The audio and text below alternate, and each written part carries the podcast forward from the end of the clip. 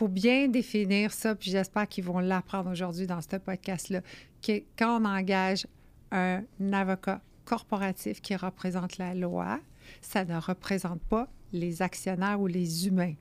La hein? compagnie, c'est elle, l'humain. Exact. Il faut, faut vraiment clarifier c'est qui le client dès le départ parce que, comme tu mentionnes, si le client, c'est la société, ça se peut que tes intérêts ne soient pas protégés. Absolument.